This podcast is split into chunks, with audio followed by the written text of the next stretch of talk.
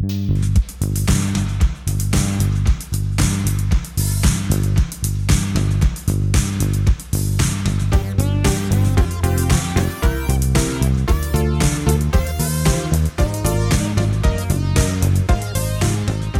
morning, Will. Good morning, Sophie, um, and good morning to all of you. This is a bit of a first. We're on location, guys and gals. We are in the Zoological Society of London, um, just uh, east of the gorilla encampment, or prison, as we decided it might probably be called because of the electric fence. And I think we really need a bit of um, theme music, so listeners d'un certain âge may remember this. Dun dun dun dun dun dun dun dun dun dun dun dun dun dun dun dun dun dun dun dun dun dun da dee da da da da da da dee da da da da da dun da dun dun dun dun dun da dun dun dun bum bum bum bum bum bum bum bum bum bum bum bum, and so on. That was, of course, the music from Animal Magic. Um, you know, we're not allowed to have T V shows with anthropomorphised animals anymore, but Sophie and I grew up on it and we rather miss it. Do you miss it? I do miss it. I can't go around the zoo, and I do go around the zoo a lot without uh, imagining most of the animals have voices, and most of them do sound a little bit like Johnny Morris. In my memory, of course, the voices were all marvellously diverse, but I suspect there were kind of variations of about two or three. Yes, most of them kind of went a bit like this. Oh, I don't know really. Um, anyway, so there we are. And we are here. This is the third episode of the second series. I'm Will Eaves, I'm a writer. Uh, I'm Sophie Scott, and I'm a cognitive neuroscientist. And we look at scientific papers and short extracts of literature and stories and poems and see what the correspondences are between the two in the field of communication and meaning. So pretty broad, really. And um, we lack focus. we lack focus. And focus, interestingly, is the, the subject, really, of the things we've been looking at um, this week, this month, or from a certain point of view, because we've been looking at brain plasticity and ageing and what it is you recognise and can do as you get older, and where there are where there's deterioration and degeneration, how does that manifest itself, and what might be the reasons for that. So, Sophie, do you want to introduce the the article? Yes, the, the article is a paper trying to specifically address the the nature of changes in the brain as we learn to do tasks and how that's affected by age. So the thing about the human brain that is probably worth saying at the top is that it does not work out of the box. You're born with most of the brain cells you will ever have, about eighty-five billion of them. And you can grow new ones, and that's not a you know an impossible thing. But most of them you have at the start. And what so that s- baby crying in the background has already got eighty-five billion. Yeah, they've, they're pretty much most of the ones they ever need, yeah. or they'll ever have. They've got now. And what you get in in infancy and childhood is this kind of explosion. You get initially masses and masses of connections being made between these brain cells, and that's how your brain makes new connections, is literally by new connections growing and new ways of the sort of the nerve cells making connections with each other.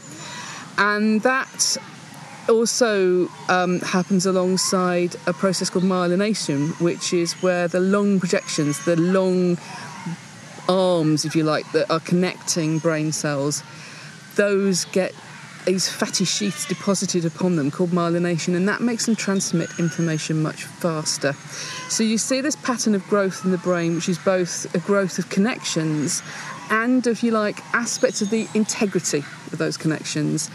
And a lot of that's largely in place by the time you are in your early twenties. But that doesn't mean to say you can't get further change. So one of the things that de- defines the human brain is the fact that it's incredibly plastic over the duration of your life. So the ability to make new connections and for existing connections to be strengthened is something that does not change, does not go. So you ha- always have the possibility for further modification of this brain, and that's why we're really adaptable to circumstances. Everybody was sort of horrified when we went into lockdown.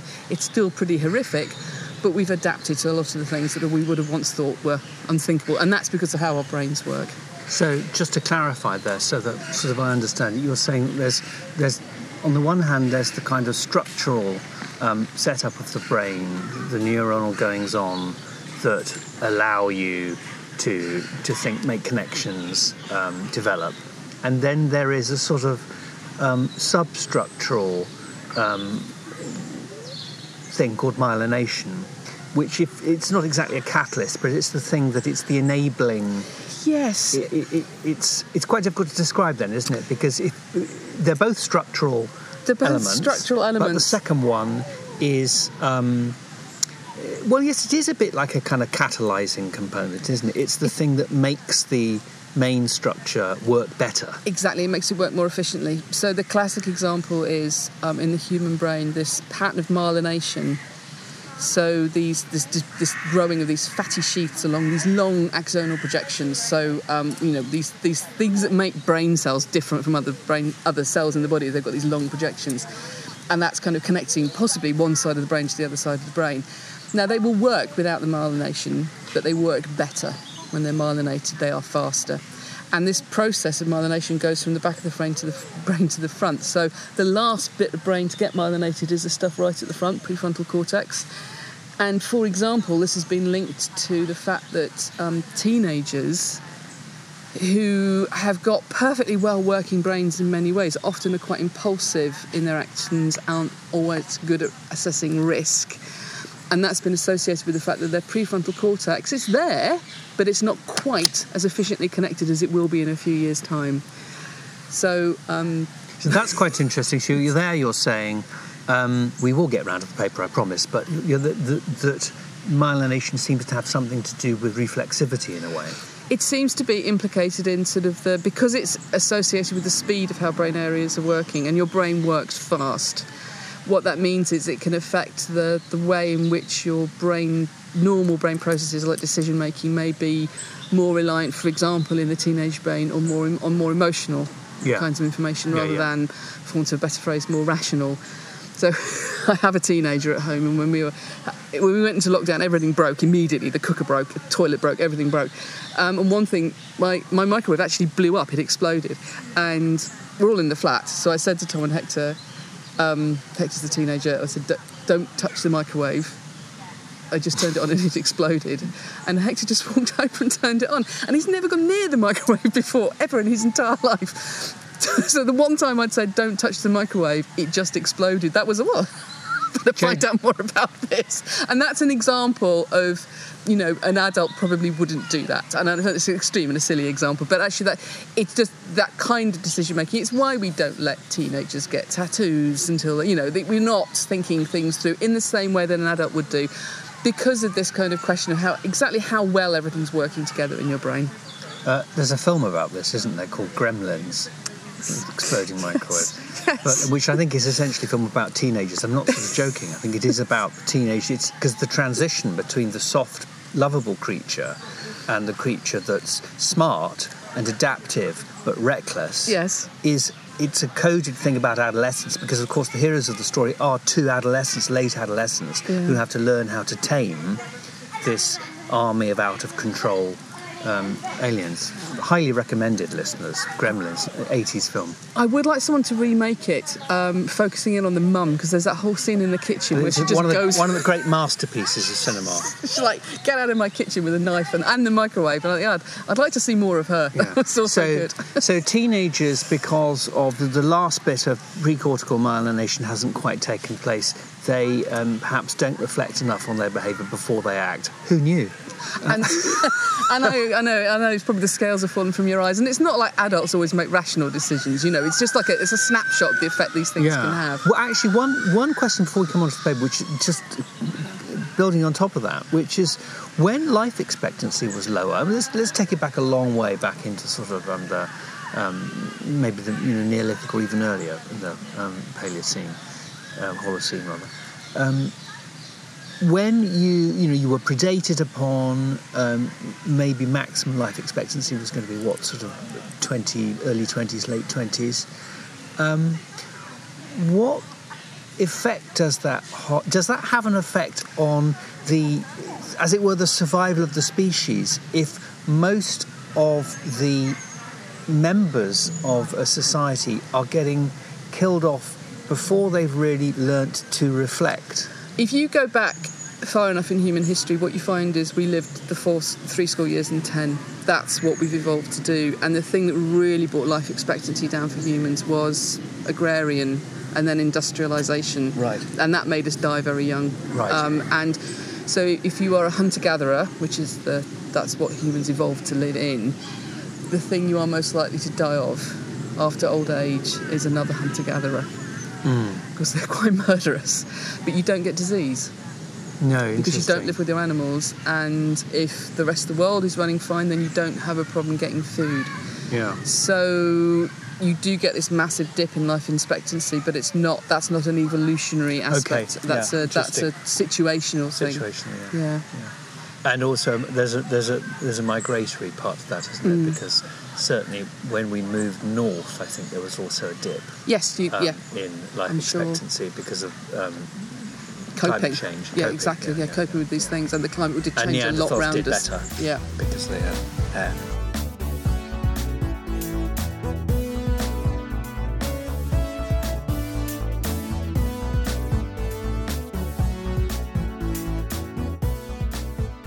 So this paper is about plasticity in the brain, but we're, it's looking at the, the other age, end of the age um, spectrum. It's looking at... Um, white matter plasticity in um, the older brain. And the idea here is what that because we don't have um, a, we don't lose the ability to have plasticity in the brain. What they're asking is how does this happen in the older brain? Because your brain does change as you get older. Some things are, you know, the, the brain does not necessarily always work as well. And what they're addressing here is what's underpinning the change in the brain, because there will be change in the brain. Old people can learn to do new things. So what's actually underpinning this? And they're going in with functional magnetic resonance imaging, and there are a number of different things you can pick up with this. You can pick up, like, the size of the activation associated with doing a task. You can pick up or measure the size of the brain areas, so just an anatomical issue associated with learning a task, and over a long time scale, you do you can pick up brain areas that change in size, do get bigger because of more connections when you get skilled at doing something. Or, and that's what they're looking at here, is there anything to do with these white matter tracts, these long axonal projections? And what they're measuring here is something terrifying called functional anisotropy. What that basically is, is using the M R I machine to get an index of how efficiently the white matter tracts are working. And to cut a very long story short, what they do is they train young people and old people on a what sounds a stunningly boring visual perception task where they have to sort of discriminate the orientation of target lines on a complicated background. Well, it's letters against it. It's, it's letter T okay, and L against different, different, differently arranged oblique lines. So then you're sort of and they and sort of are they what angle are they kind of oriented? And people get better at this task whether or not they're young or old. And what they are asking, and they scan people before and after their training, and then they ask which brain areas have changed. And they're specifically looking within visual cortex, because visual cortex is very hierarchically organised.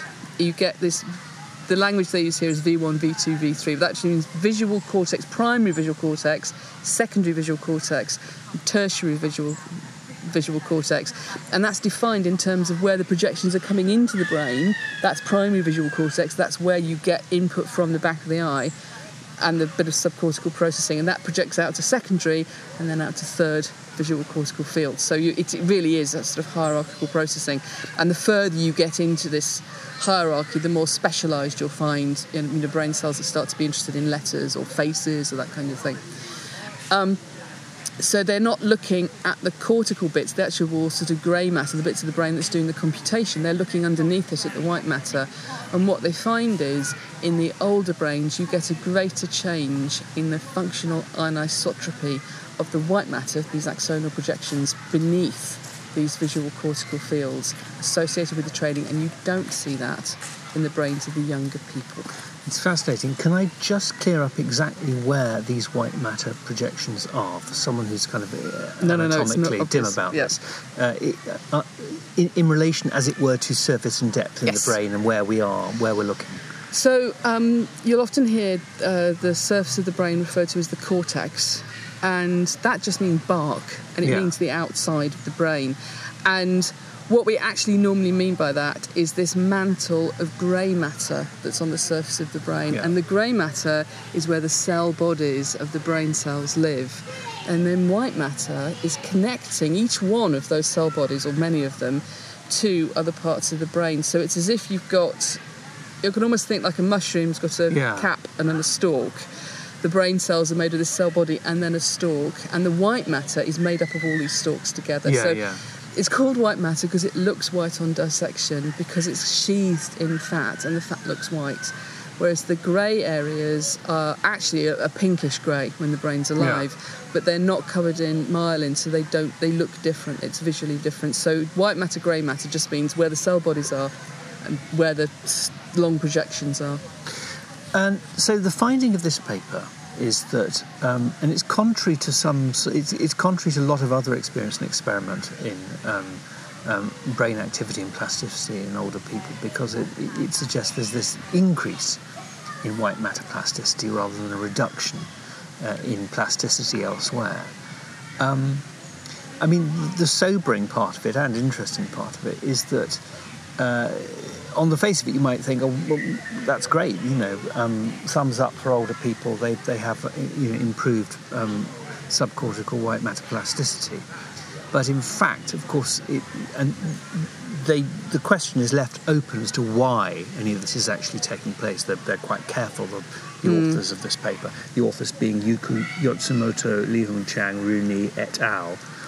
Um, they don't quite know why this is taking place. But it may be, of course, because there's been a reduction in plasticity elsewhere. So rather than it being um, an inherently better thing to do with um, mm. axonal projections at this stage of life, it's actually compensatory. Exactly. And so the implication could be that there's something... The vast majority of brain plasticity studies look at the formation of dendrites, which are the connections between brain cells and other brain cells, or the existing or strengthening of connections that already exist between brain cells. And that's what underlies a lot of brain plasticity. And as you say, one of the implications here is that they get better at the task, but they're not getting it better at the task because the brain is making more connections, that the brain areas they've already got are able to make more efficient contact with other brain areas via these, these main routes. So um I had a lot of questions about how this could work, because I don't know what... If you think about what plasticity means in this context, when you measure the functional anisotropy, what you're actually measuring is how water molecules are moving along these long white matter tracts. And when... If you imagine water moving around a... water molecules moving around in a glass of water where there's no barrier, there will be complete functional anisotropy because they mm. can move everywhere. And the more they get constrained in these tubes of these long projections with these fatty sheets, the more they can only move along those sheets, so they get very, very limited in their movement. So that does suggest that something is happening in terms of the functional integrity mm. of the white matter tracts. But I don't... What I, I can't completely understand is how how could that happen? What does that mean? Does it mean that the white matter tracts were not well organised before this, but people were doing things? So what? I, I you know, I, I kind of I, I would like to know more about what has brought about that change, because we have a pretty good understanding of the making and strengthening of dendritic connections. That's a, and it's a different thing. Perhaps these white matter projections are simply, and to put it bluntly, longer lived. Maybe they have a sort of perdurable quality yeah. that um, the other connections in the brain don't have, so that at the yep. point where plasticity reduces elsewhere, they can they can take over. Presumably, it's not yeah. the same. It's not the same kind of compensatory manoeuvre as you would find in stroke victims who lose processing and functionality in one part of the brain, and then another part takes over. Yeah. For example, yeah. um, feats of recognition or um, motor dexterity. Yes, and that's our, our main understanding of of adaptation in damaged brains is exactly this, that you get some functional reorganisation around the stroke. And sometimes the most unlikely things can help us. There's quite good evidence that if somebody's had a stroke and it's given them, say, a problem with their right arm, the brain area that would control their right arm has been compromised by the stroke and they're struggling to move their arm. All the best evidence we have is that you have to strap up the good arm and not let them use. So they've got a left arm that works and they'll want to use that. Don't let them use it. Strap it up so they cannot use it and force them to use the arm that is being compromised by the brain damage. Very because if you don't, the left brain, the brain area that's controlling the left arm will just overwhelm everything and stop recovery from happening. It's so, very interesting. Yes, it is, isn't it? Isn't it? Yeah, so you've got two I kinds mean, of plasticity just... duking it out there, basically. And not wanting to make too sort of pat a leap to the uh, an apparently unrelated aesthetic realm, but I mean it is also the case, I think, when you are building a story or a narrative, or any kind of, if we think of stories as some kind of sort of prosthetic device for containing information, that constraints actually help mm. the arrangement of the information and help the transmission of yeah. narrative. And without constraint, you run into trouble. People know difficulty, you know, uh, making sense of things. Mm. And the constraint may be at one level grammatical, it may be to do with language, but it may also do, be to do with form. Um, and and it, actually that relationship there that we've just lit on, sort of extemporising between um, one set of inherent constraints in language, syntax, grammar, and um, the secondary application of form, verse, um, genre, medium, that sort of thing, has a kind of, it seems to me, a relationship to the relationship between, you know, structure and substructure in the brain, between um, the one kind of cortical processing and myelination that you mentioned at the start. Maybe, maybe that's an extravagant comparison. I don't know.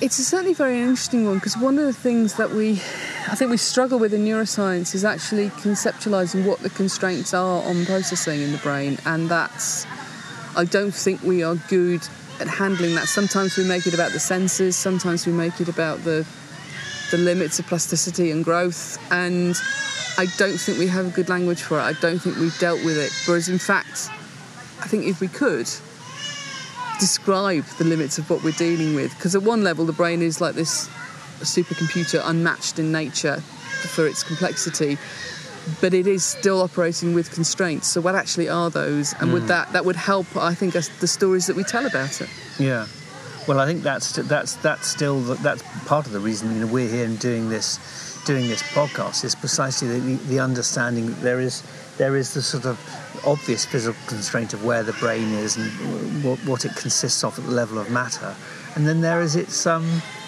there is its its networking connectiveness with all the other brains around us, which is much more difficult to um, describe, let alone measure. Mm.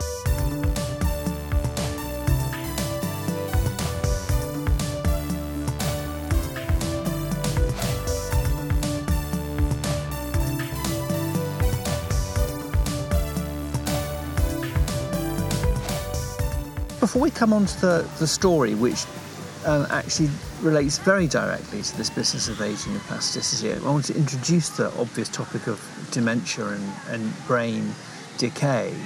Um, you know, we're it's of interest to us all. Sophie yes. and I are both, you know, in our early fifties, and um, and my I have a parent who who died of um, uh, Alzheimer's. And the, I just wanted to ask a question about what happens to white matter in the um, degenerating human brain. Because my understanding is that this subcortical arrangement of white matter then proceeds to mat over the surface. And actually, when we've had quite a, when people have done autopsies of Um, a, a demented person's brain, you find that there's a strangulation, that the, the fatty, the white fatty material, which is supposed to be assisting us through most mm. of our lives, then becomes a sort of hindrance. Well, and it, overgrows. Or... It looks like it's overgrown, but it's basically because the dementia is picking off those cell bodies. Right. So that could be happening in a very global way. You might get atrophy all over the surface of the brain, or it could be incredibly focal.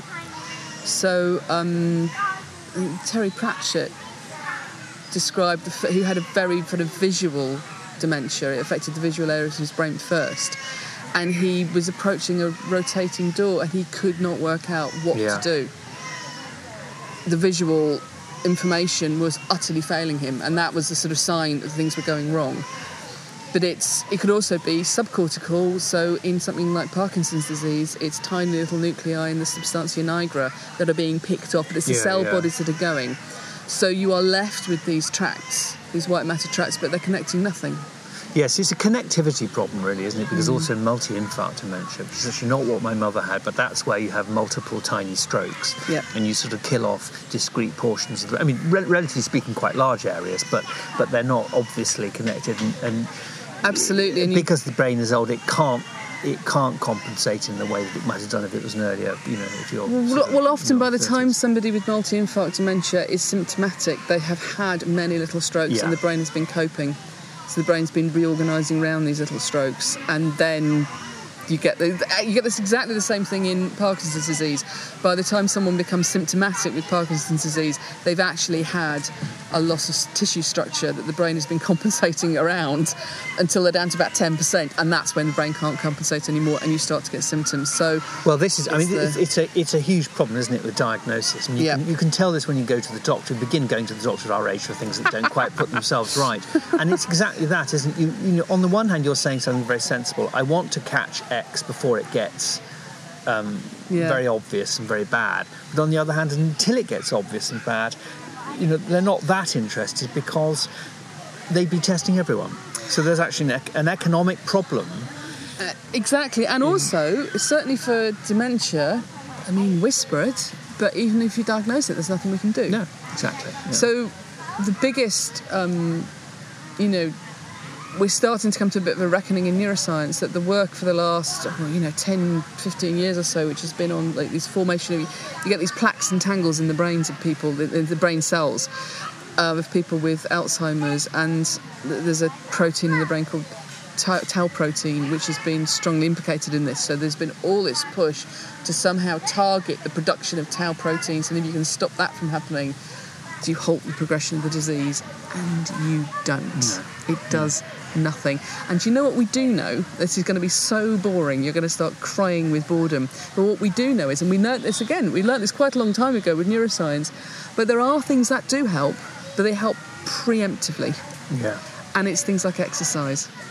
You know, um, it's one of the best things you can do for your brain. The thing that will promote the growth of new neurons is exercise. So being active, actually going out into the world, is the single best thing you can do for your brain. I learnt this from a, from my G P friend, and Nadie said, really, it, it, it, the general practice ought to be called good practice. The, the, good, the good practice things like taking exercise and sort of not having a terrible diet, really, it's, it's the best thing you can do for a whole range of things. I know this is sort of...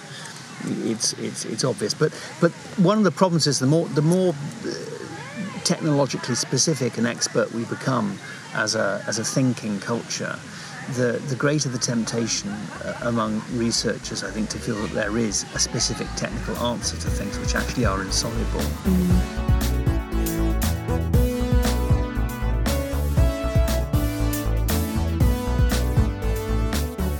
Let's move on to the the story.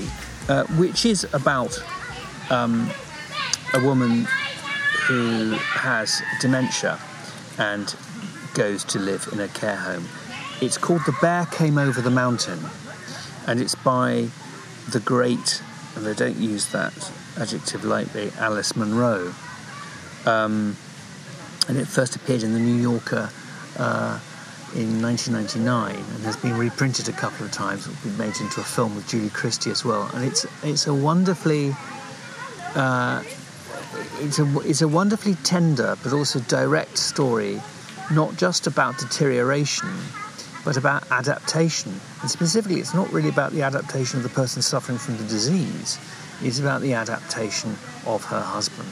So the two main characters are Grant, who's a university academic, um, interested in Icelandic narrative, so alarmingly a bit like me, um, and um, and his wife Fiona, who displays the usual symptoms of gradual deterioration, having to label everything, um, then getting lost, ringing from town, not knowing where she is.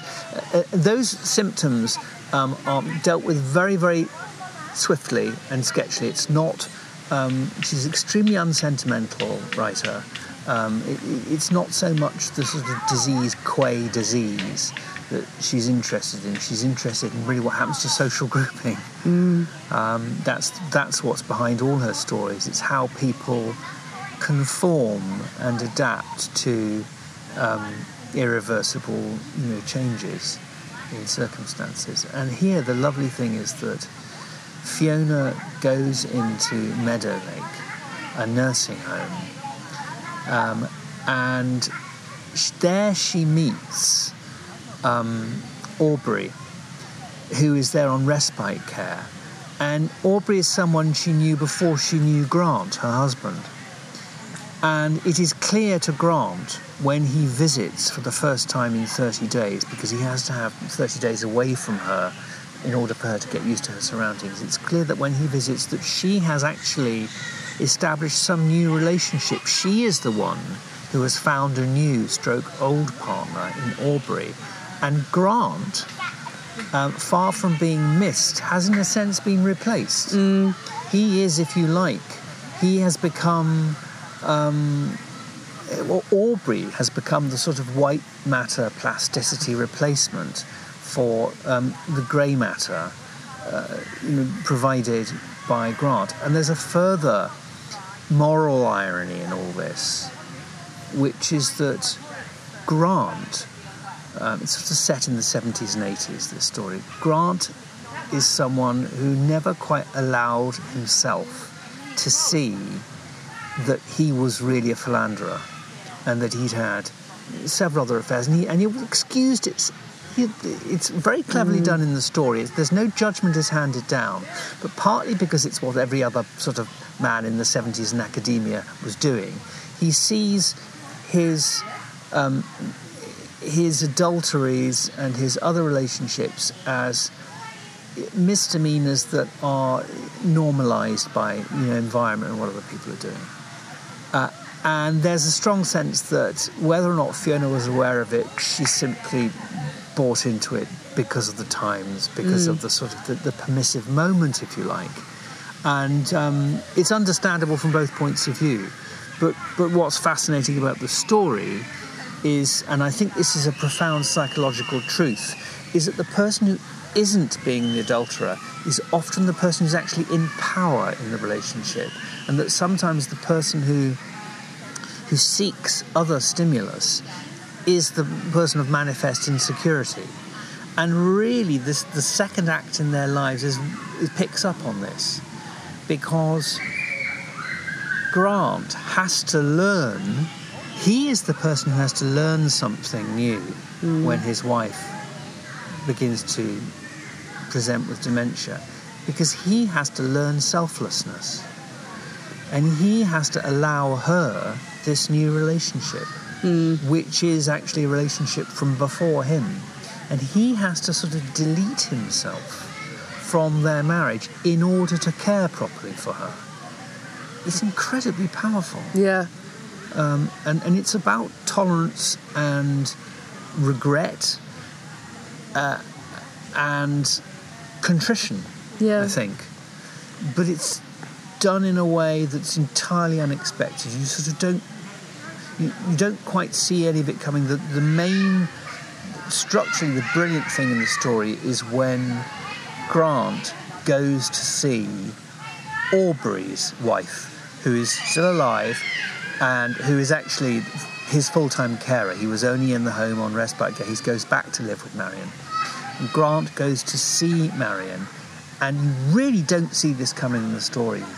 He asks Marion if Aubrey can go back to visit Fiona, mm. because Grant knows it will be good for Fiona. Mm. And it's terribly upsetting, because, of course, it involves a complete um, total self-abnegation, total sort of... It, it's not quite right to say that it's a, it's a selfless gesture, but he just recognises his secondariness. Yeah, felt like a very real story about love. like what you would actually do, yeah, what totally. you would recognise you had to do, and what you. And I think actually, not to be disrespectful to the original paper we were talking about, but one of the things that we miss completely in these studies where we teach people to recognise letters at different orientations against different complicated backgrounds, they pass as tasks that people people will learn to do and people get better at, but they don't care about them.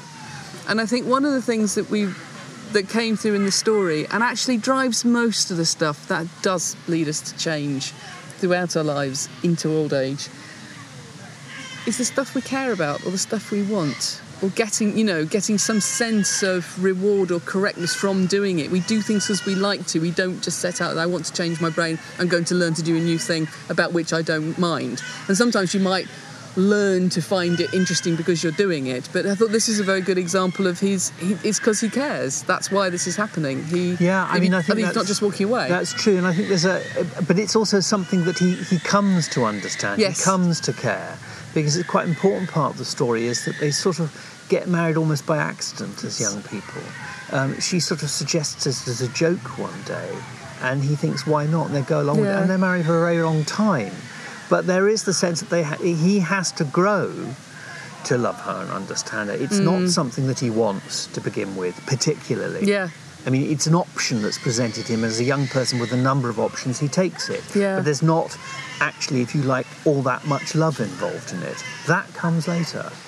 And, and I think it's, this is still an interesting kind of... It's still an uncommon story to find someone writing. That, yes, yes. Know? Because because the sort of... The, the trajectory so often seems to be, you know, love at the outset... and then the trial of dealing with, you know, the way love is tested and wanes and becomes familiarity and perhaps something else. And this story is really quite the other way around. Mm. In a way, it's about the plasticity of affection. Yeah. Um, and how it, and how it can surprise you even very late on in life. And I, that felt very human to me. It felt very real. I think we have... Um, this always upsets people, but there's quite good evidence that... Um, our conception of romantic love that we have in the West is a culture-specific emotion. You don't find it in all cultures. Like, you know, India, that's not... It's not why you get married. You don't get married. You know, we want to have a long-term relationship with someone we feel is the, the one. And actually, that's not something... That kind of emotional expression is not something you find everywhere. Yeah, you don't really... It's not really Japanese, are um, they? No. It's very, very limited, really, to us. And one of the things that's interesting, however, is that love is not. And whatever you want to define... But a much more general kind of love that would be largely... It might feel different, have a different time case, but just caring for and feeling the need for a connection with another person... There's not that much difference between a love for a parent, love for a child, or a lo- an enduring love for a partner. And because of our story tends to be often written around a sort of something you say, romantic love at the start that might then change. This is, I think, getting to something more real about that kind of... Whatever that emotion is, that is some kind of like a background radiation love.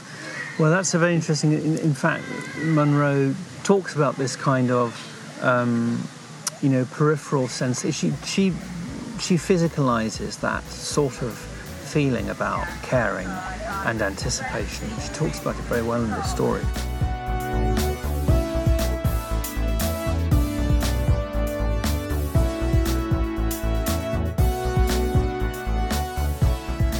So I'm just going to read a little bit. On the morning of the day when he was to go back to Meadowlake for the first visit, Grant woke early. He was full of a solemn tingling, as in the old days on the morning of his first planned meeting with a new woman. The feeling was not precisely sexual. Later, when the meetings had become routine, that was all it was. There was an expectation of discovery, almost a spiritual expansion. Also timidity, humility, alarm. It seems to be an almost perfect paragraph mm. there about... Um, about the enfoldedness of emotions in caring. Mm. Um, and, and the presence of guilt too, although she's very careful never to use the word guilt. Yeah. Um, it doesn't crop up very much in, in Munro because it's too much of a um, it's too much of a red rag, really. It, it, it's not, it's not, not a subtle enough descriptor. Um, there's another thing I just wanted to um, read that gives you an idea of how well she treats um, the whole business of reading people with dementia and what it is they mean. Um, so he sees his wife Fiona playing bridge with Aubrey and some other inmates. She's never taken any interest in any of this stuff before, but there she is, um, and she's helping Aubrey choose his cards, and she's not even hugely aware, I think, of whether her husband is her husband, and that's, that's something that's crucial at the very end of the story. Grant said, and he's talking to the nurse, Grant said, "Does she even know who I am?" He could not decide. She could have been playing a joke. It would not be unlike her. She had given herself away by that little pretense at the end, talking to him as if she thought perhaps he was a new resident, if it was a pretense. You know, here comes the, the, the, the old thing of whether we can tell from people's behaviour what it is they actually mean. Yeah. But, of course, this is something that you have very powerfully and movingly with a demented person. They will reproduce habits of speech and habits of gesture and behaviour. And you know, in communicating with them or trying to communicate with them, that they are now, they're not perhaps completely emptied of meaning, but they're vestigial. Mm. Uh, and you cannot take them at face value in the way that you did when the person was well. Mm.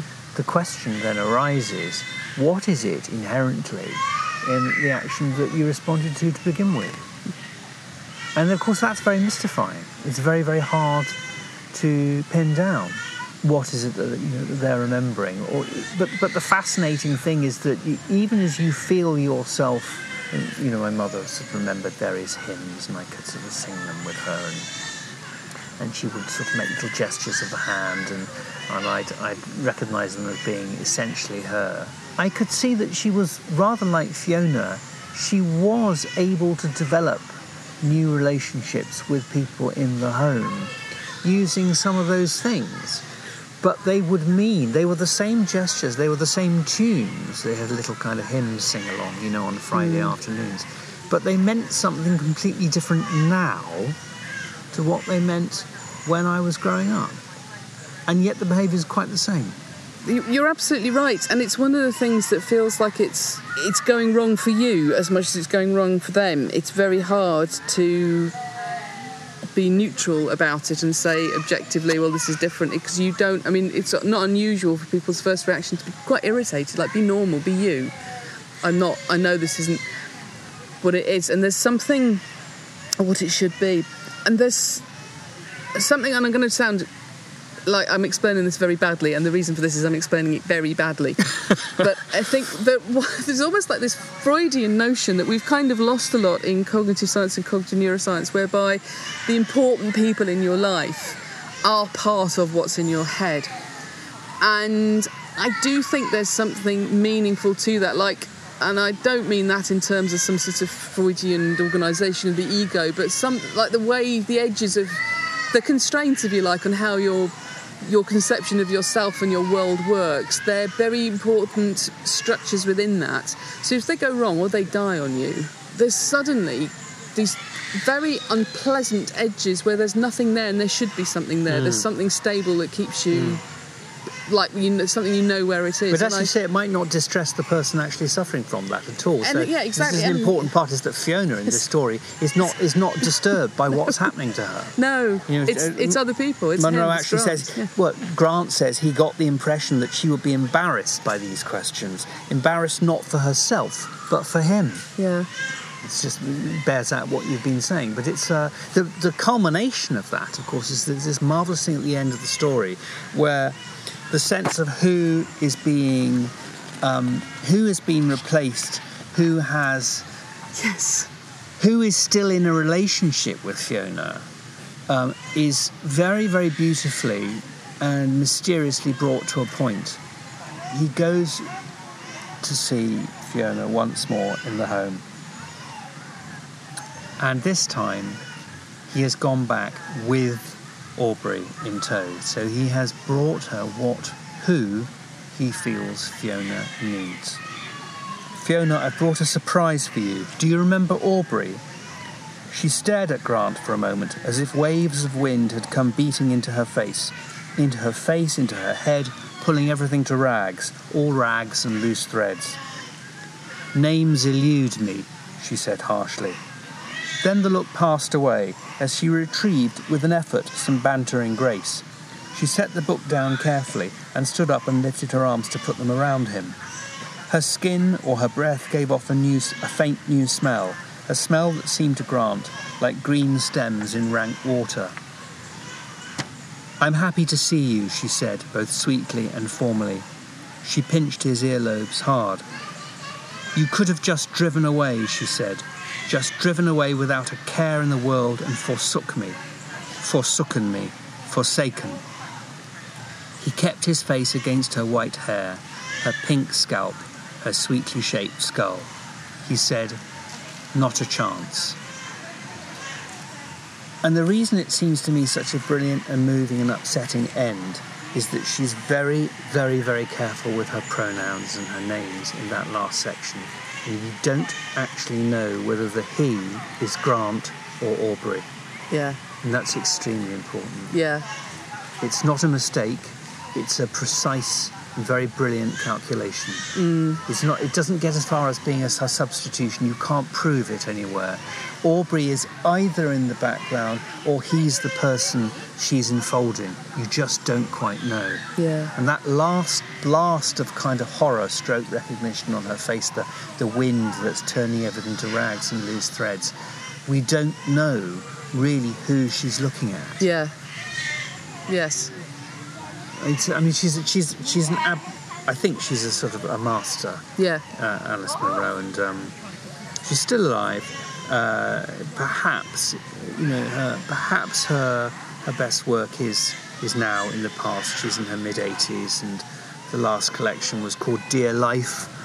And um, perhaps perhaps one might say it wasn't written at the kind of level of pressure that um, this story, for example, was. But no matter. Mm. There are so many collections of such wonderful stories. Um, and uh, this is one of the best. Um, the other one, interesting, that, that she's very, very good on the big change in a relationship that is half foreseen and half happenstance. So here it's, we know someone's got dementia, they go into a home, and then, as it were, the camera sort of does a sort of reverse pivot, and the story becomes about Grant's adaptation. Mm. Um, and Marion, um, Aubrey's wife, becomes the sort of, you know, the, the, the crucial narrative um, agent of change.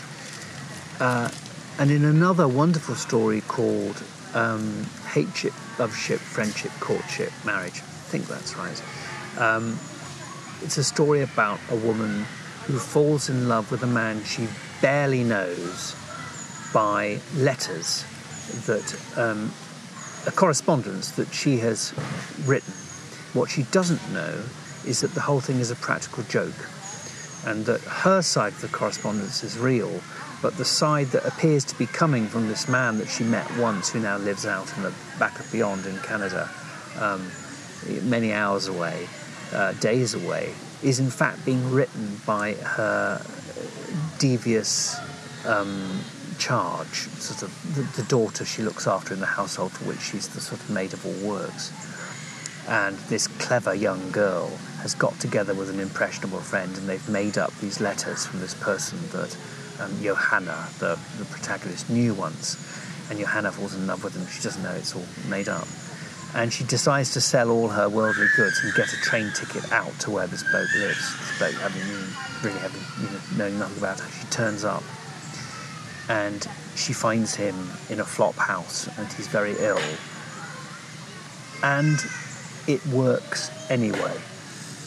It's a it's a marvellous kind of late reversal. Yeah. And then you're cut out of the story. You don't really know how it works. Yeah. You don't even really know if she realises that um, she's been strung along. Yeah. None of that matters. Yeah. Because the actual practical business of caring for someone is the thing that makes it come right. Mm. It's an extraordinary story.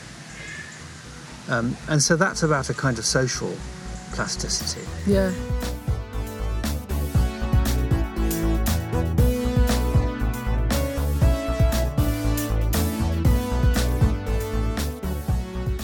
Do we want to say anything at this point about what we witnessed on the way to making this recording, which is the macaques grooming each other? Yes. It was just glorious. The crested macaques. Sulawesi crested macaques. Because caring is grooming, is it not? Well, it's really odd for... If you look at primates, the main way primates... make and maintain social bonds and know their place in the social hierarchy and what they spend their time doing when they're not doing everything else they need to do to stay alive, like eating and sleeping and eluding predators, is they groom each other.